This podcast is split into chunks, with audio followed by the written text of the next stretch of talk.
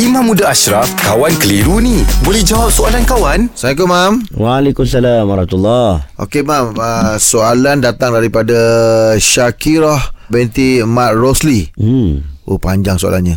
Soalannya, uh, kita dah tahu perjalanan kita tu melebihi dua mahalah. Lebih kurang dalam 90 km. Hmm. Dalam perjalanan, uh, dah masuk waktu solat. Jadi, kita berhenti buat solat jamaah dan uh, kasar. Sedangkan perjalanan kita belum sampai lagi uh, dua mahalah. Uh, sah tak solat kita tu? Mohon pencerahan, Imam. Baik, cerita dia macam ni. Uh, orang yang boleh buat solat jamak dan qasar ni ialah orang yang musafir. Musafir lebih daripada dua marhalah. Hmm, betul. Uh, kemudian dia tidak boleh bu- mem, uh, buat jamak dan qasar sekiranya di mana dia itu duduk ataupun bermas tautin. Contoh Abang Rahim lah. Abang Rahim duduk dekat mana mana?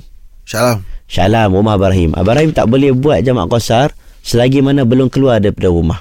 Oh. Okey, masuk dalam rumah tak boleh buat. Hmm. Tapi dalam perjalanan boleh buat tak? Dibenarkan buat dengan syarat keluar daripada Korea Abang Rahim. Ah. Keluar daripada kampung Abang Rahim. Keluar-keluar saja, contohlah Abang Rahim nak pergi Johor daripada Shah Alam. Abang Rahim boleh tak buat dekat RNR nilai contohnya. Ah. Walaupun RNR nilai, tak sampai lagi dua mahalah. Hmm. Tapi kalau sampai Johor sampai baru cukup dua mahalah. ya. Tapi nilai tak sampai lagi, tak cukup lagi. Ah. Masih boleh sebab dah keluar daripada kampung sendiri. Oh. Ha, dah boleh dah. Dah boleh dah. Walaupun tak sampai dua mahalah lagi. Ha, asalkan keluar daripada kampung kita itu, Korea kita tu. Cantik, Mam. Terima kasih. Terima kasih, Mam. Alhamdulillah. Selesai satu kekeliruan. Anda pun mesti ada soalan kan? Hantarkan sebarang persoalan dan kekeliruan anda ke Sina.my sekarang. Kawan tanya, Ustaz jawab. Jawab. Untuk termadah syarat serta notis privasi, layari Sina.my.